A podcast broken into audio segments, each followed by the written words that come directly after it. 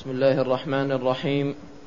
الحمد لله رب العالمين والصلاة والسلام على أشرف الأنبياء والمرسلين نبينا محمد وعلى آله وصحبه أجمعين. قال الناظم نفعنا الله بعلمه وأعظم الذي أراد الله توحيده فمن ابى قلاه ووصفه الإفراد بالعبادة فقم به لتكرم الزيادة وعكسه الشرك بلا تردد ومن وعى مقالتي فقد هدي. دليله بسورة النساء وخل حتما مكمن البلاء.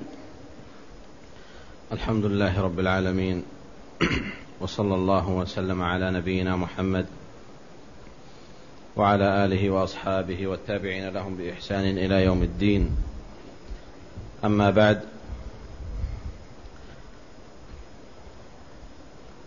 فقد ذكرنا في الدرس السابق حول ما يتعلق بهذه المنظومة ما يخص التوحيد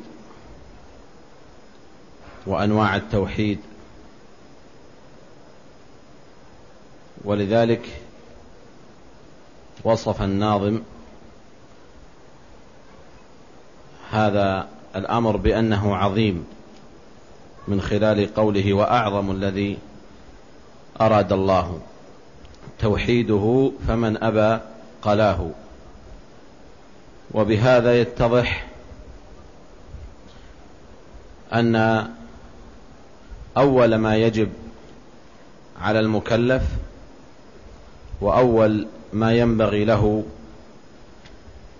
في مثل هذا هو أن يعبد الله جل وعلا أو بعبارة أخرى أن يعرف الله سبحانه وتعالى.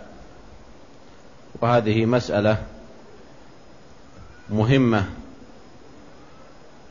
يذكرها بعض أهل العلم فيما يتعلق بأول واجب على المكلف أو أول واجب على العبد. لأن هذه المسألة خاض فيها أقوام وحصل عندهم شيء من الزلل والخلل في ضبط ما هو أول واجب على العبد. ومن خلال ما ذكرنا يتضح أن أول واجب هو التوحيد أو هو معرفة الله جل وعلا سواء كانت هذه المعرفة في ربوبيته أو في ألوهيته أو في أسمائه وصفاته. وهناك ممن نسبوا إلى العلم من جعل أول واجب على العبد هو النظر. وقال آخرون بل هو القصد إلى النظر. يعني أول ما يجب على الإنسان هو أن ينظر في الشيء الذي يوصله إلى الله. وقال آخرون بل هو القصد إلى النظر. قبل أن تجي تأتي إلى النظر لا بد من أن تحقق القصد للوصول إلى النظر. وهذا الكلام هو كلام بعض المتكلمين. ممن فتنوا بعلم الكلام الذي غزا بلاد المسلمين بقوة في عهد المأمون الخليفة العباسي وهو الذي فتح الباب لترجمة كتب اليونان وكتب المنطقيين فتأثر بعض أهل العلم بهذا الأمر ووقعوا في علم الكلام الذي ذمه أهل العلم. وكلام الناظم هنا يرد على من قال إن أول واجب على العبد هو النظر أو هو القصد إلى النظر لأن هذا لا معنى فيه لا مجرد النظر ولا القصد وإنما الذي يجب عليك هو أن تعرف الله سبحانه وتعالى وأن تعرف ما يجب عليك تجاهه من توحيده وإفراده بالعبادة فهذا هو أول واجب. وأما ما هو وسيلة إلى هذا الواجب فهو لا يأتي إلا من باب اللزوم لا أنه هو الواجب عليك. يعني أنك لا تستطيع أن تعرف إلا من خلال أن تنظر أو أن تقصد إلى النظر. أما أن يكون النظر أو القصد إلى النظر هذا هو الواجب عليك فهذا ليس بصحيح وإنما هو من عبارات المتكلمين من عبارات المتكلمين الذين خاضوا فيما نهوا عنه فوقعوا في اضطراب وحيرة وعدم اتضاح مسلك يجب الرجوع إليه. ومن أشهر من تحدث عن هذا هو أبو المعالي الجويني وكذلك تلميذه أبو حامد الغزالي ومثلهما أيضا الرازي وكذلك الشهرستاني. هؤلاء اشتهر عنهم الخوض في علم الكلام وأطالوا النفس فيه فيما لا طائل من ورائه.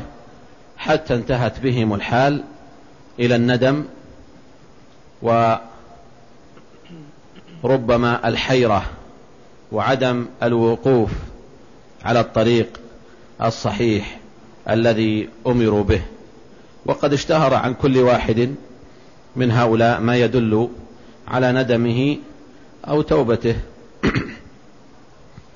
فأبو المعالي اشتهر عنه على سعة فقهه وعلمه اشتهر عنه الندم والتوبة على ما مضى من عمره فيما يتعلق بعلم الكلام وتقرير علم الكلام وقد أثر هذا في كتبه وتآليفه لا سيما فيما يخص أصول الفقه.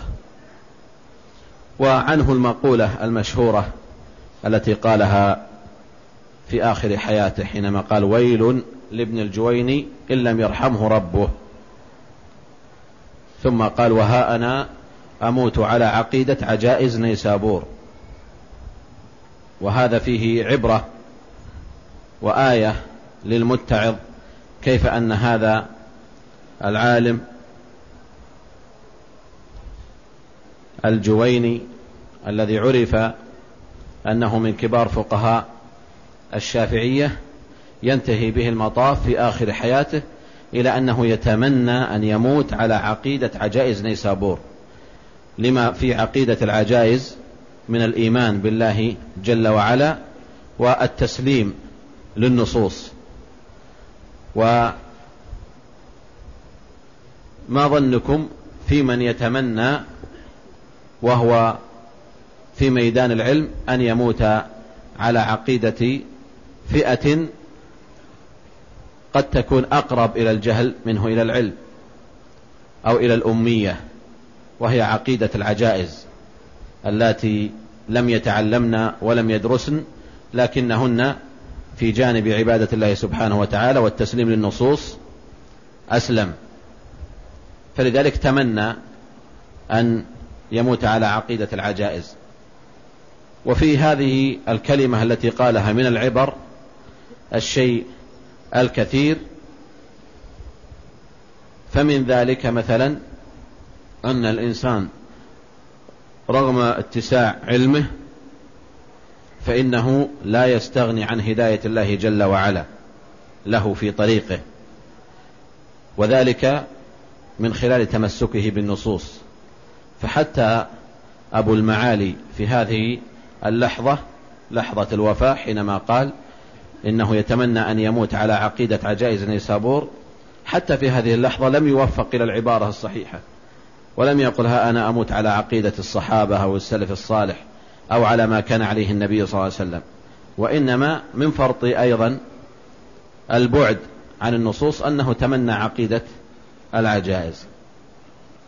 ولم يعتبر بفعله تلميذه أبو حامد الغزالي فقد سار أيضا على ما سار عليه شيخه فخاض فيما يتعلق بالفلسفة والمنطق وعلم الكلام خوضا كثيرا حتى عرف عنه في آخر حياته أنه ترك البحث والخوض في علم الكلام ثم اتجه إلى قراءة صحيح البخاري لما في الحديث والسنة والتمسك به من الهداية والنور والثبات على دين الله جل وعلا. وقد قيل عنه إنه توفي وصحيح البخاري على صدره. إنه توفي وصحيح البخاري على صدره. وفي آخر حياته اعتزل التدريس. اعتزل التدريس. وخرج إلى البرية. وقد كان يحضر درسه أكثر من خمسمائة عمامة. يعني أكثر من خمسمائة طالب. يحضرون درس أبي حامد الغزالي عفى الله عنا وعنه. ولذلك لما اعتزلهم وخرج إلى البرية وكان سبب هذا الاعتزال أنه أضاع وقته في علم الكلام فلم ينتفعوا بشيء مما قال. فلم يجد من يفهم ما يريده فخرج في البرية ولحق به أحد تلامذته وهو أبو بكر. ابن العربي فرآه فقال له كيف تترك المسجد والتدريس وقد كان يحضر عندك خمسمائة عمامة؟ فقال لما طلع طلعت شمس السعادة في فلك الإرادة أتى بعبارات كلامية ثم ختمها بقوله تركت هوى ليلى وسعدى بمعزل وسرت إلى تصحيح أول منزلي. غزلت لهم غزلا دقيقا فلم أجد. لغزلي نساجا فكسرت مغزلي. فهو لم يجد من يفهم كلامه وما خاض فيه من علم الكلام. وهذه أيضا من الآيات والعبر أن يقع هؤلاء ممن وصفوا بالعلم بل قد كان سمي بالبحر المغدق والذي سماه هو شيخه أبو المعالي الجويني. لكن هذا لا ينفع الإنسان إذا لم يكن هذا العلم المغدق وإذا لم يكن هذا العمر يقضى بين كتاب الله وسنة النبي صلى الله عليه وسلم فحينئذ لا فائدة فيه. وكذلك أيضا الرازي عنه المقولة المشهورة حينما قال لقد خضت هذا البحر الخضم وبحثت في الطرق الكلامية والمباحث الفلسفية فلم أجدها تروي غليلا ولا تشفي عليلا. ووجدت أسلم طريقة طريقة القرآن. اقرأ في الإثبات الرحمن على العرش استوى. واقرأ في النفي ليس كمثله شيء ليس كمثله شيء. ثم أخذ ينشد قائلا نهاية إقدام العقول عقال ومعظم سعي العالمين ضلال. ولم نس وأرواحنا في وحشة من جسومنا ومعظم دنيانا أذى ووبال. ولم نستفد من بحثنا طول عمرنا سوى أن جمعنا فيها قيل وقالوا. هذا الرازي المشهور الذي يتحدث عنه القاصي والداني في كتاباته وتفسيره وما شابه ذلك يقول هذا الكلام في آخر حياته.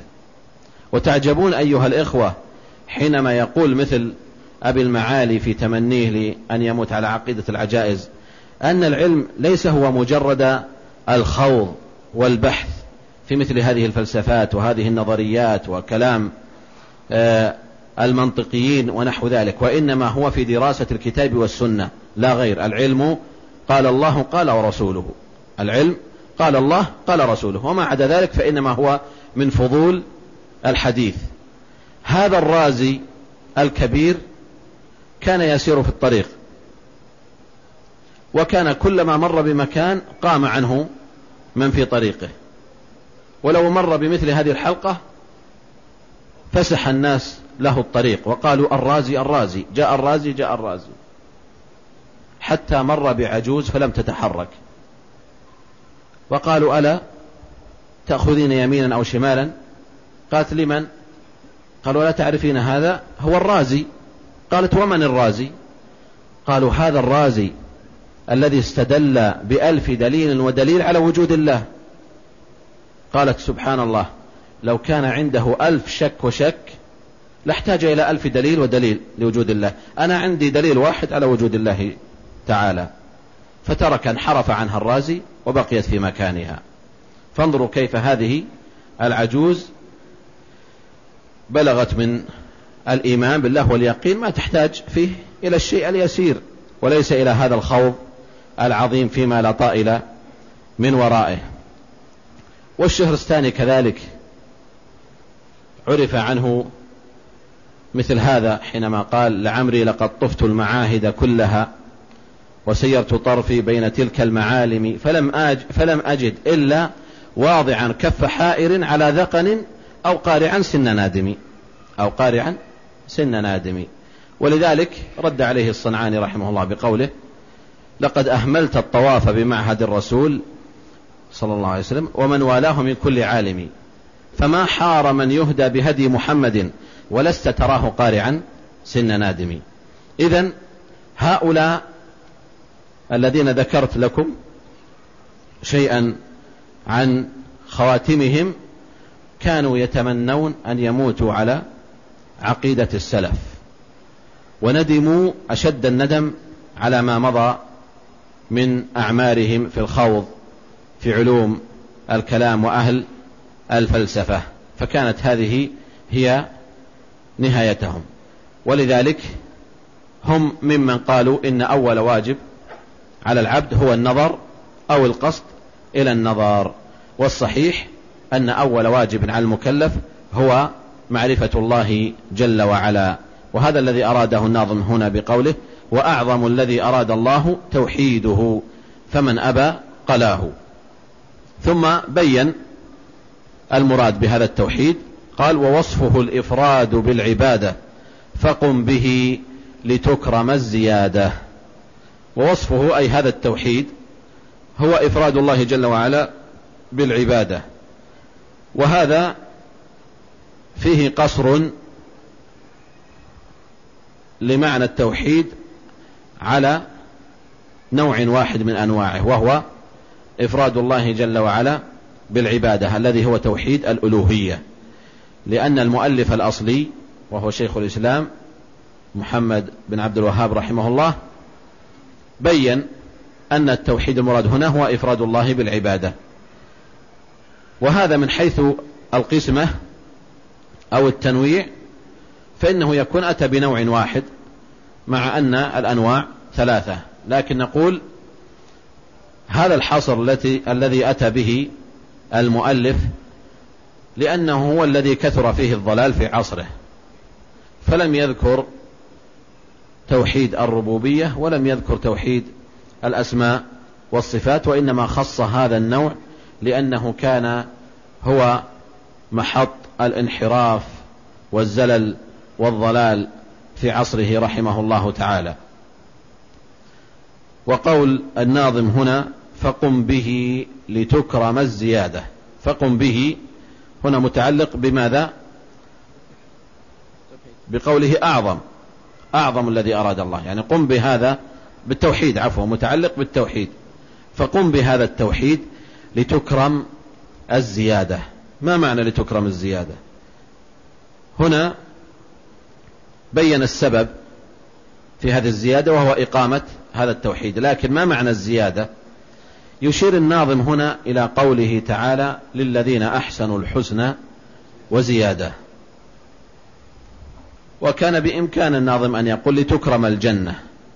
لكن عبر بالزيادة لما في لفظ الزيادة من معنى أبعد من مجرد دخول الجنة. وهو أن الزيادة المراد بها رؤية الباري جل وعلا في الجنة. نسأل الله من فضله. وقد جاء هذا عند مسلم وعند أحمد وغيرهما أن النبي صلى الله عليه وسلم لما تلا قول الله جل وعلا للذين أحسنوا الحسنى وزيادة ذكر الحديث أن الله جل وعلا ينادي أهل الجنة إن الله ادخر لكم شيئا عظيما أو كما قال النبي صلى الله عليه وسلم ثم يقولون ألم يدخلنا الجنة؟ ألم يبيض وجوهنا؟ ثم يبين لهم أن الله جل وعلا يكشف عن وجهه فيرونه سبحانه وتعالى رأي العين. فيرونه سبحانه وتعالى رأي العين. وفي هذا إثبات لرؤية المؤمنين لربهم سبحانه وتعالى يوم القيامة. لأن رؤية الله جل وعلا اختلف فيها الناس. اختلف الناس في رؤية الباري جل وعلا على ثلاثة أقوال. فمنهم من قال إن الله لا يرى لا في الدنيا ولا في الآخرة. وهذا هو قول الجهمية ومن سار على طريقهم. قالوا إن الله جل وعلا لا يرى مطلقا لا في الدنيا ولا في الآخرة. واستدلوا على ذلك بأدلة منها قوله تعالى لموسى لن تراني. قال لن تراني. فهنا نفى أتى بلن النافية وهي دالة على التأبيد وهي دالة على التأبيد يعني أبدية النفي وأنه لا يمكن أن يحصل أن تحصل هذه هذه الرؤيا هذه الرؤية. واستدلوا كذلك بقول النبي صلى الله عليه وسلم كما في الحديث الصحيح وأن أحدا منكم لن يرى ربه وأن أحدا منكم لن يرى ربه. وفي حديث آخر حينما سئل هل رأيت ربك؟ قال نور أن أراه نور أن أراه. فهذه الأدلة استدلوا بها على نفي الرؤية فقالوا إن الله جل وعلا لا يرى لا في الدنيا ولا في الآخرة. وأما القول الثاني فقالوا إن الله يرى في الدنيا وفي الآخرة. أما في الآخرة فهم يوافقون أهل السنة. وأما في الدنيا فلا دليل لهم في ذلك إلا من جهة رؤيا النبي صلى الله عليه وسلم لربه جل وعلا والاختلاف فيها. هل رآه بأم عينه أو رآه بقلبه صلى الله عليه وسلم. وأما القول الثالث وهو القول الوسط وهو قول أهل السنة والجماعة أن الله جل وعلا لا يرى في الدنيا لكنه يرى في الآخرة. والدليل على أنه لا يرى في الدنيا هو قوله جل وعلا لموسى لن تراني وأصرح منه قول النبي صلى الله عليه وسلم وأن أحدا منكم لن يرى ربه وأن أحدا منكم لن يرى ربه. وأما رؤيته في الآخرة فالأدلة في ذلك متضافرة عن النبي صلى الله عليه وسلم أن المؤمنين يرون ربهم يوم القيامة. وهذه الأدلة بلغت حد التواتر فقد رواها عدد كبير من الصحابة رضي الله تعالى عنهم. ولذلك أشار الحافظ إلى ذلك بقوله مما تواتر حديث من كذب ومن بنى لله بيتا واحتسب ورؤية شفاعة والحوض ومسح خفين وهذه بعض. فذكر منها الرؤية رؤية الله جل وعلا يوم القيامة. فهذه مما تواترت فيها الأحاديث. وعلى هذا قول أهل السنة والجماعة وقد أشار ابن القيم رحمه الله تعالى إلى ذلك بقوله ويرونه سبحانه من فوقهم رأي العيان كما يرى القمران. هذا تواتر عن رسول الله لم ينكره إلا فاسد الإيمان. لم ينكره إلا فاسد الإيمان. فإذا رؤية الله جل وعلا رؤية الله جل وعلا يوم القيامة من قبل المؤمنين هذه ثابتة بالنص بل بنص الكتاب والسنة. أما بالكتاب فقوله تعالى للذين أحسنوا الحسنى والزيادة والسنة جاءت مفسرة وبينت هذه الزيادة. وكذلك قوله جل وعلا وجوه يومئذ ناظرة إلى ربها ناظرة. وجوه يومئذ ناظرة إلى ربها ناظرة. فدل هنا على عد النظر بإلى. فدل على أنها رؤية حقيقية تكون بالعين يوم القيامة. وجوه يومئذ أي في الآخرة. ناظرة مشرقة ومضيئة إلى ربها ناظرة. أي ترى ربها جل وعلا. وقد جاء في الصحيح أيضا أن النبي صلى الله عليه وسلم قال إنكم ترون ربكم كما ترون البدر كما ترون القمر ليلة البدر. لا تضامون في رؤيته لا تضامون في رؤيته كما جاء في السنن وغيرها. فهذا دليل أيضا على أن الله جل وعلا يرى في الآخرة. وأما زعم الذين نفوا الرؤيا بقولهم إن الله قال لموسى لن تراني فقد أجاب عنه أهل السنة بقولهم إنه نفى عنه الرؤية في الدنيا ولم ينفها في الآخرة. وأما احتجاجكم بأن لن هنا تفيد التأبيد فإنها لا تفيد التأبيد المطلق وإنما تفيد التأبيد النسبي يعني طول الزمن. ولذلك قال ابن مالك في ألفيته ومن رأى النفي بلا مؤبدا فقوله اردد وسواه فاعضدا فقوله اردد وسواه فاعضدا أي أن لن لا تفيد النفي الأبدي. صحيح أنها تفيد النفي الطويل لكنها لا تفيد النفي الأبدي. ولذلك يكون النفي هنا في الآية إنما هو الرؤية في الدنيا. وأما في الآخرة فإن الله جل وعلا يرى. ومما احتج به أيضا الذين نفوا رؤية الله يوم القيامة أنهم قالوا إن قول الله جل وعلا وجوه يومئذ ناظرة. إلى ربها ناظرة قالوا إن كلمة إلى هنا ليست هي حرف الجر وإنما هي مفرد آلاء فإلى جمعها آلاء وآلاء هي النعم ومفردها النعمة فتكون إلى هنا هنا بمعنى النعمة فيكون المعنى وجوه يومئذ ناظرة نعمة ربها ناظرة. وجوه يومئذ ناظرة نعمة ربها ناظرة. لكن هذا تفسير فيه تكلف فيه تكلف ولا يصح في هذا المقام ولا يصح في هذا المقام. ومن أراد أن ينفي الرؤية فالشبه التي يريد أن يخوضها أو المخارج التي يريد أن يسلكها لنفي هذه الرؤية قد يجدها أمامه لكنها مخارج هشة وأدلة لا تقوم مقام الأدلة الصحيحة الناصعة الظاهرة الصريحة في أن الله جل وعلا يرى يوم القيامة. ولذلك حرص بعضهم على أن يأتي بالإشارات الدالة على نفي الرؤية من خلال هذه الآيات كما في سورة القيامة وكذلك في سورة يونس وكذلك أيضا في سورة آل عمران وذلك من خلال قول الزمخشري صاحب التفسير المشهور في تفسيره الكشاف. الزمخشري هذا معتزلي وهو من محترقي المعتزلة. وفي كتابه الكشاف من الضلال الشيء الكثير وغيره من التفاسير كثيرة يوجد فيها ضلال لكن تفسير الزمخشري فيه من الدقة وإخفاء طريقة الضلال والابتداع ما لا ما قد لا يكتشفه كل قارئ.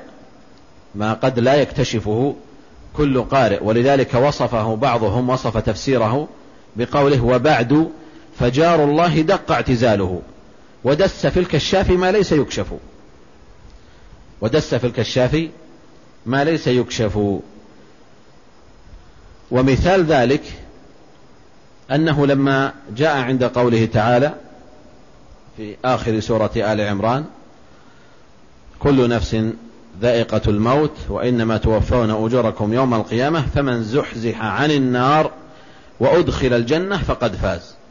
من زحزح عن النار وأدخل الجنة فقد فاز. قال وأي فوز أعظم من هذا الفوز؟ هذه كلمة ظاهرها صحيحة يعني. أي فوز أعظم من دخول الجنة؟ نقول لا. هناك فوز أعظم من مجرد الدخول وهو رؤية الله. رؤية الله جل وعلا كما في الحديث الذي رواه مسلم. لكنه هنا أراد أن ينفي الرؤية من طرف خفي بحيث لا يشعر القارئ أن الزمخشري ينفي هذه الرؤية. مع ما في كتابه من افتتان الناس أو بعض الناس به لا سيما المتأخرين فهو من عمدتهم في مراجع التفسير وربما كثير منهم لا يدرك مثل هذا الزلل. ولا شك أن تفسيره من حيث البلاغة وما يتعلق بها فيه شيء من القوة مما أثار إعجاب البعض بهذا الكتاب لا سيما أنه هو أيضا امتدح كتابه مدحا بالغا حينما قال إن التفاسير في الدنيا بلا عدد وليس فيها لعمري مثلك الشافي. إن كنت تبغي الهدى فالزم قراءته فالجهل كالداء والكشاف كالشافي. فالجهل كالداء والكشاف كالشافي. لكن هذا مدح بما ليس فيه لأنه لا لا يهمنا ما يتعلق بالبلاغة وما يتعلق بمثل هذه الأمور في مقابل توحيد الله جل وعلا والعقيدة الصحيحة. إذا قوله فقم به لتكرم الزيادة تحضيض للطالب الذي يقرأ هذا النظم ويعرف عظم هذا التوحيد وأن جزاءه يوم القيامة هو أنه يرى ربه جل وعلا. ومسألة الرؤية مسألة واسعة عظيمة وهو باب كبير. لا يسعنا هنا أن نستطرد فيه وإلا فالأحكام المتعلقة به كثيرة. لا سيما فيما يتعلق برؤية النساء لربهم هل هي كرؤية الرجال أو ما شاكل ذلك؟ قال وعكسه الشرك بلا تردد ومن وعى مقالتي فقد هدي. قوله هنا وعكسه العكس يطلق ويراد به معنيين أو أحد معنيين. إما أن يكون العكس هنا بمعنى الضد أو أن يكون العكس هو بمعنى إرجاع الشيء إلى أوله. ولنضرب مثال. إذا عددت من واحد إلى عشرة ثم قلت لك اعكس فالعكس هنا هو رجوع الشيء إلى أوله فتبدأ من العشرة إلى الواحد. هذا يقال له العكس. وأما الثاني فهو بمعنى الضد. فإذا قلت الشرك أو إذا قلت التوحيد فضده الشرك. فيكون معنى العكس هنا الذي هو الضد. وأي المعنيين أراد الناظم هنا؟ نقول يحتمل المعنيين كليهما. يحتمل المعنيين كليهما. لماذا؟ نقول لأن قوله إذا قلنا إن المراد بالعكس هو الرجوع بالشيء إلى أوله يعني أن رجوع الشيء إلى أوله هو خلاف هذا الأمر. فإذا كان التوحيد هنا هو إفراد الله بالعبادة فرجوعه عكسه هو إيش؟ هو الشرك عدم إفراد عدم إفراد الله بالعبادة وهذا هو الشرك. أو أن يكون بمعنى الضد. والضد في مقابل الشيء. وهناك عبارات يعبر بها بعض المناطقة وتسمعونها كثيرا يقال النقيض والضد والخلاف. هذه عبارات مهمة. وتفيد في معنى الكلام. فهناك شيء يقال له الضد وهناك شيء يقال له النقيض وهناك شيء يقال له الخلاف. هنا الضد الذي هو واحد من هذه الثلاثة وحتى نعرف ذلك فنبين لكل واحد مثالا لأهميته. فنقول النقيضان.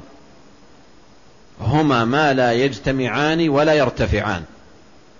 النقيضان هما ما لا يجتمعان ولا يرتفعان. مثاله. الحركة والسكون. في أي شيء موجود. في هذا الشاخص. إما أن يكون متحركا أو أن يكون ساكنا. فهل يصح أن نقول ليس متحركا ولا ساكنا؟ لا يصح. هل يصح أن نقول بل هو متحرك وساكن في نفس الوقت؟ لا يصح. إذا إما أن يكون متحركا أو أن يكون ساكنا.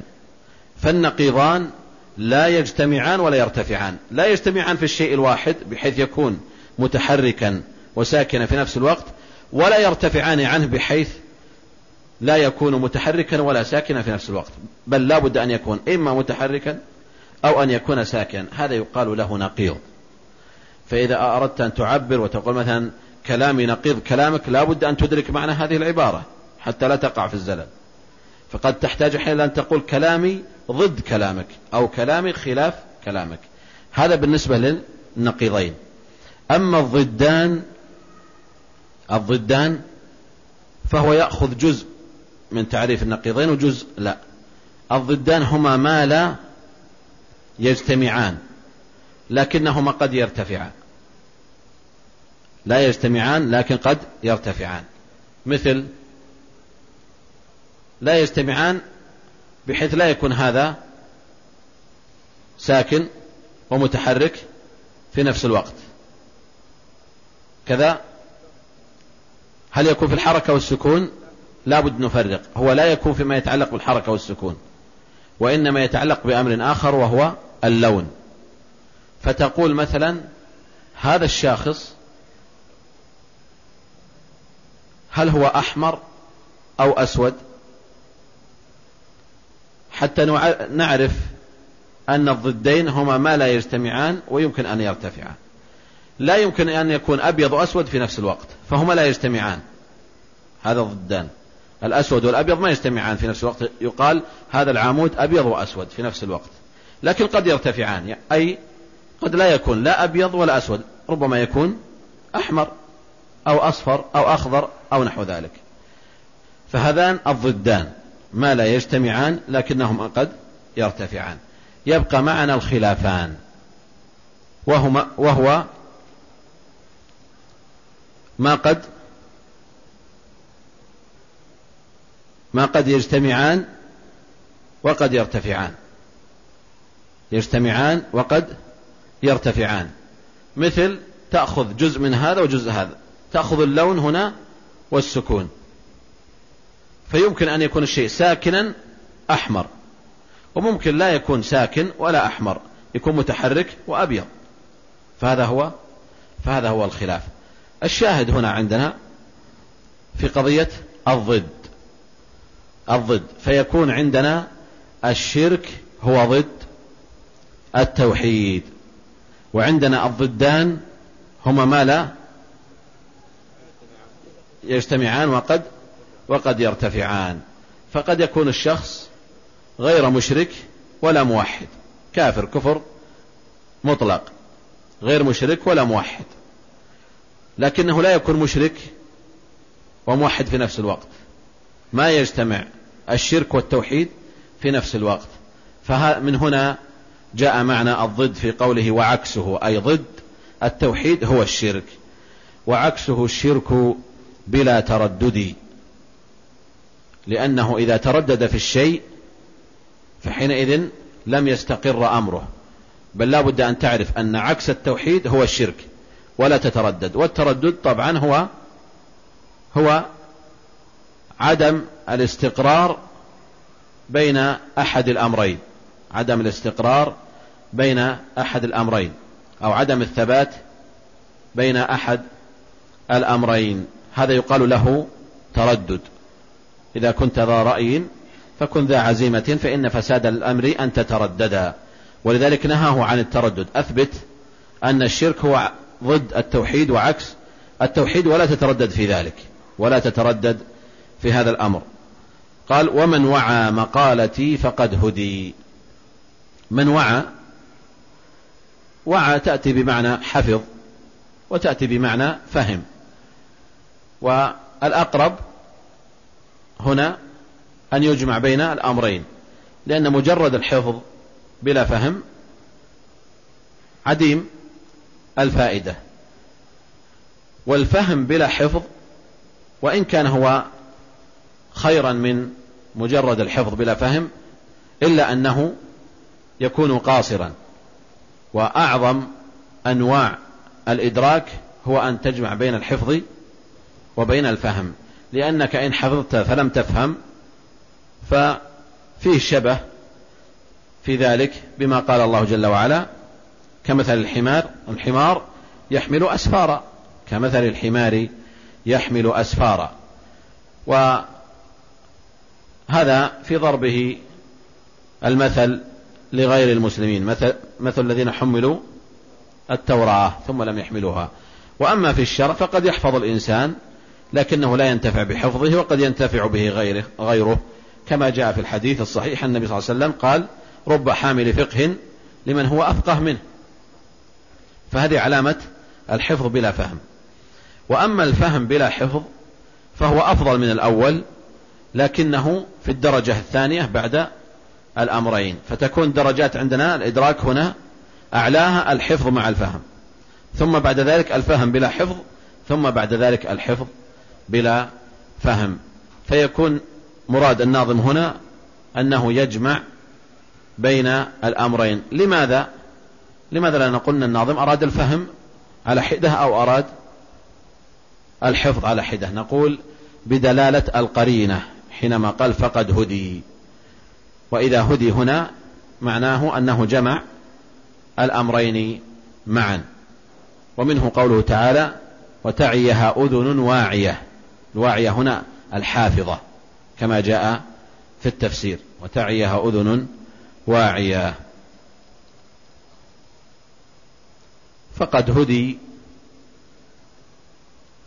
المقصود هنا طبعا هداية الإرشاد من حيث التحقيق لأنه لا يكفي أنني حينما أقول هذه المقالة أو أنظم هذا النظم لا يلزم أنك تهتدي الهداية التي هي بمعنى التوفيق لكنها هداية إرشاد نعم واقعة. وفيها شيء من التفاؤل أنه بأمر الله جل وعلا أن من جمع بين الحفظ والفهم فإن التوفيق حينئذ يكون حليفه بأمر الله جل وعلا. يبقى معنا حينما قال وعكسه الشرك بلا تردد. ذكرنا التوحيد وما يتعلق به بقي معنا هنا ما يتعلق بالشرك. والشرك هنا له عدة معاني من حيث الأصل. يطلق على المقاسمة ويطلق على الجمع بين الشيئين فأكثر. وأما في الاصطلاح ومنه في اللغة تسمية الشركة لاجتماع أكثر من صنف فيها. وأما في الاصطلاح فإن الشرك هو صرف شيء مما هو من خصائص الله جل وعلا إلى غير الله. صرف شيء مما هو من خصائص الله جل وعلا إلى غير الله. أو بعبارة أخرى هو إشراك غير الله مع الله. هو إشراك غير الله مع الله في ألوهيته أو ربوبيته أو أسمائه وصفاته. أو أسمائه وصفاته. هذا هو تعريف الشرك وهو ينقسم إلى قسمين. القسم الأول الشرك الأكبر والقسم الثاني الشرك الأصغر. أما القسم الأول الذي هو الشرك الأكبر فهو أيضا ينقسم إلى ثلاثة أقسام. القسم الأول الشرك الأكبر الذي يكون في باب الاعتقاد في باب الاعتقاد أو ما يقال باب أعمال القلوب. والقسم الثاني فيما يتعلق بشرك الأقوال. والقسم الثالث فيما يتعلق بشرك الأعمال. هذه الأقسام تحت القسم الأول الذي هو الشرك الأكبر. فعندنا القسم الأول الذي يكون في باب الاعتقاد. وذلك كأن يعتقد الإنسان أن هناك من هو يستحق صرف شيء مما هو لله مما هو لله. وهذا أيضا ينقسم إلى ثلاثة أقسام. إما أن يكون في الربوبية أو أن يكون في الألوهية أو أن يكون في أسماء الله وصفاته. أما ما يكون في الربوبية فكأن يعتقد الإنسان أن هناك خالقا أو رازقا أو نافعا أو ضارا مع الله. إما أن يعتقد استقلاله من دون الله أو أن يرى أن هذا مع الله. وهذا مر معنا تمثيل له بحديث زيد بن خالد الجهني الذي فيه أصبح من عبادي مؤمن بي وكافر. فمن قال مطرنا بفضل الله ورحمته فذلك مؤمن بي كافر بالكوكب. ومن قال مطرنا بنوء كذا وكذا يعني بسبب النجم الفلاني فذاك كافر بي مؤمن بالكوكب. هذا مثاله. وهذا لا يحقر جانبه. فالضلال فيه واسع وكبير جدا. لا سيما في هذه العصور المتأخرة. وإن كان بعض الناس يقلل من شأن توحيد الربوبية يقول هذا لم يختلف فيه كفار قريش. نقول لا هذا نوع من أنواع التوحيد. لا يقلل شأنه لو تلقي فيه ألف محاضرة.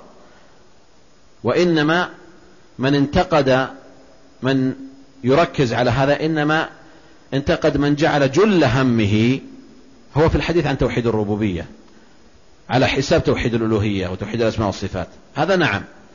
أما أن تغفل جانب توحيد الربوبية والبحث فيه والحديث عنه فهذا ليس بصحيح. بل لا بد أن تقرر هذه المسألة وتوضحها وذلك لوقوع الزلل. الآن عندنا في هذه العصور كم تنشد قصيدة البردة للبوصيري؟ تنشد في كثير من الأقطار التي هي مدح للنبي صلى الله عليه وسلم. هذه فيها من الشرك في الربوبية ما الله به عليه ومن ذلك قول البوصيري نفسه يا أكرم الخلق ما لي من ألوذ به سواك عند حلول الحادث العمم فإن من جودك الدنيا وضرتها ومن علومك علم اللوح والقلم. هذا يقول يقوله في حق النبي صلى الله عليه وسلم. ونحن لا شك أننا نحب النبي صلى الله عليه وسلم ونحبه أكثر من أنفسنا وأهلينا وأموالنا صلوات الله وسلامه عليه. لكن لا يمكن أن نقدمه يوما ما على الباري جل وعلا ولا أن نسويه بالله سبحانه وتعالى. نعم هو خير الخلق وسيد البشر لكن لا نتخطى ذلك إلى أن نعطيه من شؤون الألوهية ما لا يملكه صلى الله عليه وسلم. هذا يقول جمع هنا أنواع الشرك. قال يا أكرم الخلق ما لي من ألوذ به يوم القيامة. لذ بالله جل وعلا. لذ بالله بفاطر السماوات والأرض الذي يحشر الخلائق. لا تلوذ بالنبي صلى الله عليه وسلم. النبي صلى الله عليه وسلم يستشفع إلى الله جل وعلا الشفاعة العظمى حينما يحشر الخلائق. ويكون بهم الضنك وشدة الموقف يوم القيامة ما يحتاجون إلى أن يشفع إلى الله جل وعلا أن يقضي بينهم. يقول يعني نريد أن نرتاح يعني حتى لو دخل أهل النار النار وأهل الجنة الجنة لكن يريحنا من هذا الموقف الذي بلغ فيه الناس بلغت الشدة من الناس مبلغا عظيما. فكيف تكون يوم القيامة تلجأ إلى النبي صلى الله عليه وسلم؟ ما لي من ألذ به لك الله. دون غيره عند حلول الحادث العاممي ثم يقول فإن من جودك من جوده الدنيا وضرتها. يعني من اللي أوجدها؟ على كلام البوصيري هو النبي صلى الله عليه وسلم هو الذي أوجد الدنيا وضرتها التي هي الآخرة لاحظوا. فإن من جودك الدنيا وضرتها أي والآخرة.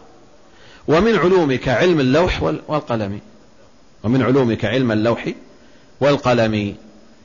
ونحن نعرف من الذي خلق الأرض؟ هو الله. وخلق الآخرة هو الله. وهذا يشرك في توحيد الربوبية. ويرى أنها من جود النبي صلى الله عليه وسلم ومن خلقه. وكذلك في الأسماء والصفات حينما قال علم اللوح والقلم.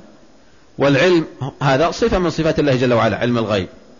فادعاؤه أن النبي صلى الله عليه وسلم يعلم الغيب هذا فيه شرك في توحيد الأسماء والصفات.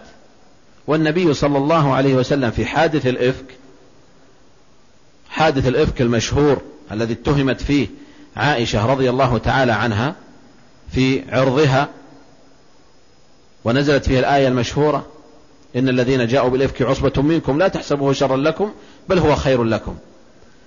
نسيت عقدها ظنت أن أنها افتقدته في المكان الذي توضأت فيه أو قضت فيه حاجتها. وإذا هو تحت البعير لم ي... لم تجده إلا حينما نهض البعير. ولو كان النبي صلى الله عليه وسلم يعلم الغيب لأدرك أين العقد. ولو كان يعلم الغيب لما فتر عنه الوحي. ولا استبان هل عائشة صادقة أو غير صادقة. ما جلس المدة الطويلة ينتظر خبر السماء هل عائشة بريئة أو ليست أو ليست بريئة.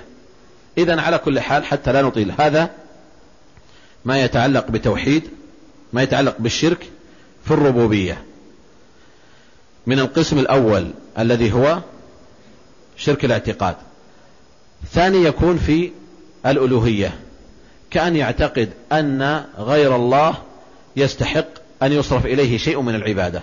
كأن يسجد لغير الله أو أن يصوم لغير الله أو ما شابه ذلك. الثالث ما يكون في الأسماء والصفات. كأن يدعي شيء مما وصف الله به نفسه ويصف نفسه بذلك كعلم الغيب الذي هو من صفات الله جل وعلا. فمن ادعى علم الغيب فإنه حينئذ يكون كافرا بالربوبية في أسماء الله وصفاته لأنه ادعى شيئا هو من صفات الله جل وعلا. وهذا يكون عند المتأخرين. ولذلك ما يثار عن البدوي أنه يقال إنه لا يدخل مصر ذرة إلا ويعلمها البدوي. مع أن البدوي هو من قال عنه المؤرخون لا نعلم فيه من المحمدة إلا أنه كان يبول في المسجد. هذا الذي يطاف حوله ويتقرب إليه. لا يعرف ذكر هذا أظن السخاوي أو غيره لا يحضرني الآن. يقول لا يعرف فيه من المحمدة إلا أنه كان يبول في المسجد. فيقال إنه ما من ذرة تدخل مصر أو تخرج منها إلا والبدوي يعلمها. ولذلك أيضا ذكر شيخ الإسلام عن أبي الحسن الشاذلي أنه قال لولا لجام الشريعة الذي يلجمني لأخبرتكم ما في غد إلى أن تقوم الساعة هذا يقوله أيضا من المتأخرين. أبو الحسن الشاذلي. هذا فيما يتعلق أيضا بأسماء الله وصفاته. هذا النوع الأول الذي يكون في الاعتقاد بالقلب ومنه القصد والإرادة كأن يوجه الإنسان عمله لغير الله جل وعلا أي أنه يصلي لغير الله أو يصوم لغير الله فهذا شرك فيما يتعلق بالإرادة والقصد هذا داخل في باب الاعتقاد أو باب أعمال القلوب. وكذلك أيضا المحبة. وذلك يطلق بعضهم يقول شرك المحبة. هذا يدخل أيضا في, النوع في القسم الأول الذي هو الشرك الأكبر في الاعتقاد أو في أعمال القلوب. وهو أن تحب غير الله مثل محبة الله أو أشد. ومن الناس والدليل على ذلك قوله تعالى ومن الناس من يتخذ من دون الله أندادا يحبونهم كحب الله. يحبونهم كحب الله. فالمحبة هنا محبة قلبية. فمن أحب غير الله مثل محبة الباري جل وعلا فهذا مشرك شركا أكبر يخرج عن ملة الإسلام. والناس لا يضبطون مسألة المحبة هنا وذلك ابن القيم رحمه الله أشار إلى لطيفة دقيقة جدا ومهمة ينبغي أن يعرفها الجميع في باب المحبة. فقال المحبة أربعة أمور ينبغي أن يفرق فيها الإنسان. تعليقا على هذه الآية. قال أولا محبة الله جل وعلا. وليعلم أنها لا تكفي بمجردها في إدخال الرجل في الإسلام بل لا بد من لوازمها. وإلا فكفار قريش يحبون الله جل وعلا. ثانيا محبة ما يحبه الله. لا بد أن تحب ما يحبه الله جل وعلا. وإلا إذا أبغضت شيئا مما يحبه الله فحينئذ خرجت من ملة الإسلام. أيضا الحب في الله والبغض في الله. الحب في الله والبغض في الله. لا يستقيم أو يكمل توحيدك إلا حينما تحب في الله وتبغض في الله. أما الرابعة فذكر محبة المحبة الشركية وهي محبة غير الله وهي محبة غير الله جل وعلا وهي التي جاءت في الآية. فلا بد أن يفرق هنا بين مراتب المحبة. بقي معنا النوع الثاني وهو الشرك الأكبر الذي يكون في الأقوال الذي يكون في الأقوال وهو كل ما يصدر من طريق اللسان مما يخرجك من الملة. مثل أن تستغيث بغير الله جل وعلا. كالذين ينادون الأموات يا فلان يا علي يا بدوي يا عيدروس. إلى آخره. كل منادات بمعنى الاستغاثة أو الندبة هذه من الشرك بالله جل وعلا. هذه من الشرك بالله جل وعلا الذي يكون الذي يكون بالأقوال الذي يكون بالأقوال. ومنه قول البوصيري الذي ذكرناه سابقا. ومنه أيضا الاستهزاء بدين الله جل وعلا. هذا يكون بالقول أو بالله جل وعلا أو بالنبي صلى الله عليه وسلم. كل هذا الذي يكون بالقول إنما هو من الشرك الأكبر. وذلك قال ولقد قالوا كلمة الكفر وكفروا بعد إسلامهم وهي كانت على وجه المزح حسب ما يزعمون. ومع ذلك قالوا إنما كنا نخوض ونلعب ومع ذلك كفروا. إذا هذا الشرك الأكبر الذي يكون بالأقوال الذي يكون بالأقوال. ثم بقي القسم الثالث الذي يكون بالأعمال وذلك يتمثل في صرف أي طاعة أو فعل أي عبادة لغير الله جل وعلا. كأن تذبح للأموات أو أن تقصد الأموات أو أن تنذر لهم أو ما شاكل ذلك أو أن تسجد لغير الله جل وعلا أو أن تركع لغير الله أو أن تطوف على قبر أو ما شاكل ذلك. كل شيء من أمور العبادة البدنية التي تفعلها لغير الله جل وعلا فهذا من الشرك الأكبر. هذا هو القسم الأول من الشرك الأكبر. يبقى معنا القسم الثاني وهو ذكرنا نحن الاعتقاد والأقوال والأعمال. يبقى معنا القسم الثاني وهو الشرك الأصغر. وهو الشرك الأصغر.